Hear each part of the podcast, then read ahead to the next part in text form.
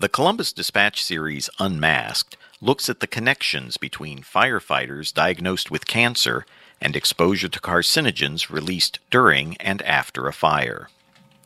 As part of the series, we're presenting podcasts featuring firefighters and the people around them. In this podcast, reporter Mike Wagner talks with volunteer firefighters in the northwestern Ohio city of Kalida about the changes their small department made after learning of the cancer risk associated with fighting fires. There are more volunteer firefighters in Ohio than full time firefighters. They are the men and women who rush from the factory floor, bank office, or some other local job to help protect their community from fire without any pay or recognition. They often don't have the best equipment or newest engines or ladder trucks, and some of their little firehouses don't even have a shower. This is the case for Kalida, Ohio Volunteer Fire Department, which sits in a tiny northwest Ohio town of 1,500 folks and has 35 volunteer firefighters. The dispatch visited the Kalida Fire Station this past summer and talked with three volunteer firefighters and their chief, Dale Schulte, who best described his town this way. You know, Kalida is a uh, small, primarily agricultural community. Um, I think your population is what, right around a thousand, Right about a thousand. close to a thousand. Um, everybody knows each other. You know, everybody knows each other's business. Sometimes too much, sometimes, but you know, we're all, you know, we look out for our neighbors, do you know, do the right thing, type thing. So, in fire department, we are a volunteer fire department, uh, 34 members right now. Um, we cover 79 square miles um, as far as our fire district goes. Um, and that could be anything from, you know, downtown fires here to rural, you know, farming type issues. So. But it's in Kalida and thousands and thousands of other small towns where volunteer firefighters face an even greater risk of contracting some form of cancer at a fire scene. Many have never heard of the cancer scare, or at least didn't pay attention to it, and did little or nothing to protect themselves. Some haven't cleaned their gear or helmets for more than a decade. In Kalida, Schulte, the fire chief, says the guys used to go from the summer barbecue to a fire and back to the barbecue, barely taking time to wash their hands. So the chemicals left on their body or gear wasn't just a threat to them, but their families as well. And for many of the firefighters, that is their real fear when talking about the cancer risk. Schulte shares his own story of wishing he had done more to protect himself. You know, it's it's it's anything. You know, I can remember one Christmas Eve. You know, we sitting around and opening presents at mom and dad's, and uh, pager goes off for a house fire. You know, so we all get in the truck, and go, go to the house fire. You know, do what we need to do. And I can remember going back to mom and dad's with you know a white dress shirt that was black from my you know up here. You know, you didn't think nothing of it. Everybody's like, "Wow, you got dirty. That's cool." You know, well, you, you didn't think nothing of it. You just did it. I mean, it's um, you know, back in the day, you know, you'd have house fire. Everybody would bring food out there. You'd stop firefighting. You know, go get something to eat, and then when you're done eating, you go right back to right back to what you were doing. You know, and now we realize that maybe ain't such a good idea. It wasn't until summer of 2015 when Columbus firefighter Mark Ryan came to Kalida and warned the entire volunteer department that they were doing it all wrong and were at risk. Ryan, a father of five children battling stage 4 cancer, is the guy who started the movement to get guys to protect themselves from the cancer risk. Ryan's talk even had a big impact on firefighters he calls old heads, or firefighters like Joel Rampy and Joel Se- Selhorst, who didn't know much about the cancer threat. We knew that the movement was starting, so we brought him in here. And uh, after he was in here, everybody was like, "Wow." and very impressive dynamic speaker. When he talked to you, it's just like it was me. You know, that was what you felt like. That's what I felt like from when he when he would talk. I could relate to some of his issues. It really changed me. It's like if we once you know about it and you don't do something about it, shame on you. No one in the town forum made a sound during Ryan's talk. They sat stunned for about 90 minutes, and no one complained about having to come in on an off night or found it to be another boring presentation. Ryan's words and personal story were so powerful that it inspired fi- firefighters like Bob Unverferth to get a cancer screening, and the results were life saving. my recollection, never saw anybody looking at their watch like you do in lot of seminars. Uh, he had the audience captivated. So from there, uh, actually a year later, or, or, the following spring, or whatever it was, county fire school, we right. got the guy back again. Right. Same kind of thing. More more groups, same kinds of people. Room was it was like the, the pre-training era of, of that day. So first hour, Mark was there. Then everybody went to their classroom. Again, this is the whole kind of the room was quiet. It was incredibly quiet. The day after Ryan left, the Kalida department started making changes to potentially save their own lives. It started with keeping wipes in their fire trucks and snowballed from there, according to Chief Schulte, who didn't have to do much convincing within his department. The last fire we had, you know, we, you know, they some of the wives had brought out food out to the fire that we were at, and which was common practice for years, and no, nobody really ate it nobody ate because it, you know, just because they didn't want to. So we packed it all up, brought it back here. And they had it all set up here when we got back. And I can remember some of our kids were up here because, you know, mm-hmm. wives had brought their kids, you know, the kids up. And, and I can remember um, who actually was uh, Bob's son in law. Um, one of his Bob's grandkids came up to ran up, Daddy, Daddy, and he's like, No, no, no, not now. Dad's dirty. You can't. I can't. I can't hold you right now. I got to clean up first. And then is when I knew we turned the corner. Mm. You know, we turned the corner now. Now we're living it. You know, we're not just well, the stuff's here. You know, we're we're living it now. When you push your own kids away to say, "Let me clean up first. Now the rows of helmets and boots hanging in the Kalida fire station are mainly clean. Their dirty gear isn't thrown in the back of a pickup truck. They even preach to other firefighters at fire scenes that they need to protect themselves from the cancer risk. But there's more work to be done in Kalida.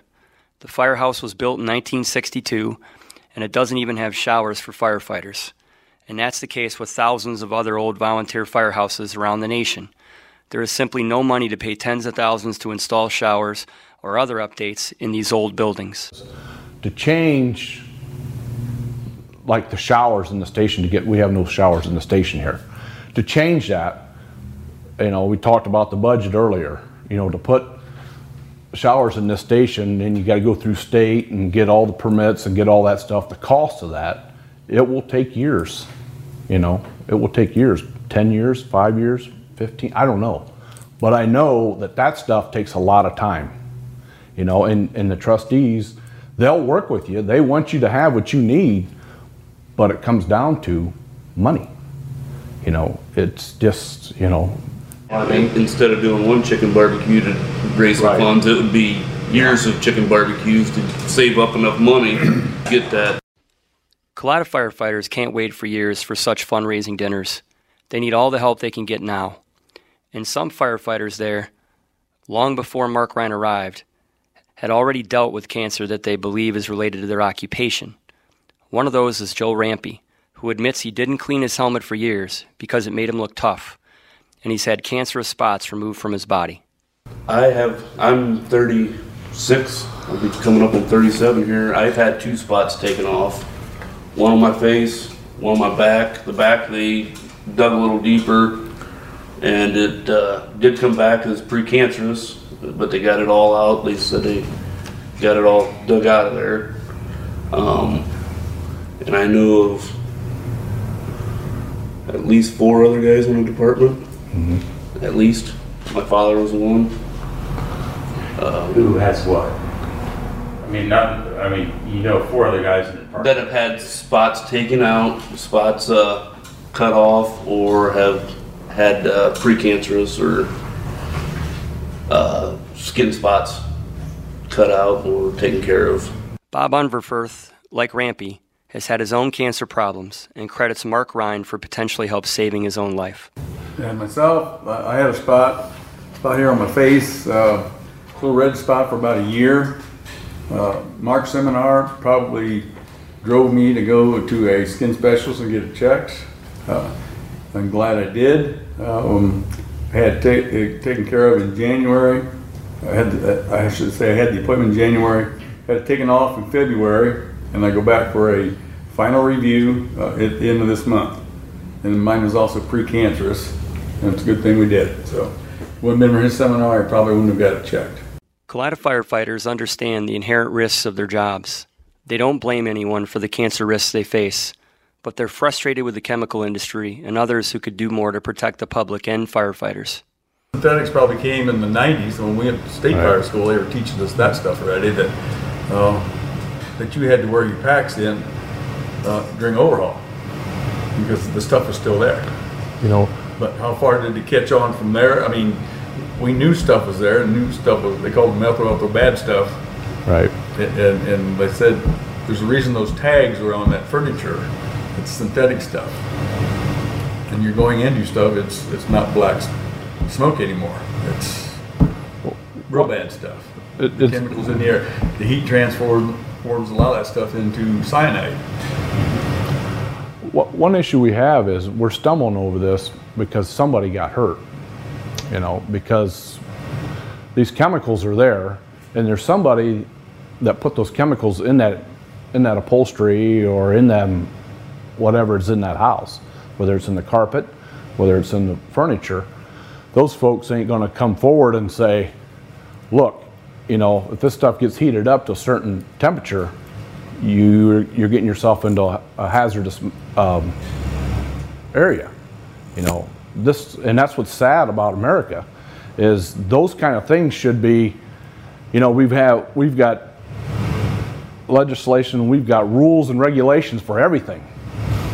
But when it comes down to protecting our firefighters and our first responders, there's a lot of things don't happen because somebody's afraid of, well, I might lose my job or this might not work or whatever that may be. I don't know. They know it's out there. It's like one uh, uh, one instructor told us one time about. do you ever walk past a new car um, um, place, and you see the film on the windshields of the cars, and you know the chances that thing being smoked in is very little. He said at that time he told us it was the chemicals, all fuming, that was in the interior. That's what that film is on the windows. I don't know if it's hidden on purpose, or they don't want to talk about it, or whatever. But I believe that we need to get down to the bottom of this and find out exactly what's out there. And I'm sure there's people in, in America that can do this. We got some pretty smart people in this country that can say, look, could put it on a scale, say the average home at this kind of temperature, you need to start watching for this. And this is how you remove this out of your gear. This is the best way to break it down. Is it a wash machine for 15 minutes, 20 minutes, an hour? Those are the kind of things that we need help in to help curve some of these issues. And I think in the end, you'll see a lot of problems, health problems go away if we can get some of these other people to step forward and give us some of this information that we need to uh, manage it. Because we can't manage something if we don't know how to do it or what we're up against. And that's been a lot, that's been a problem for many years, I believe.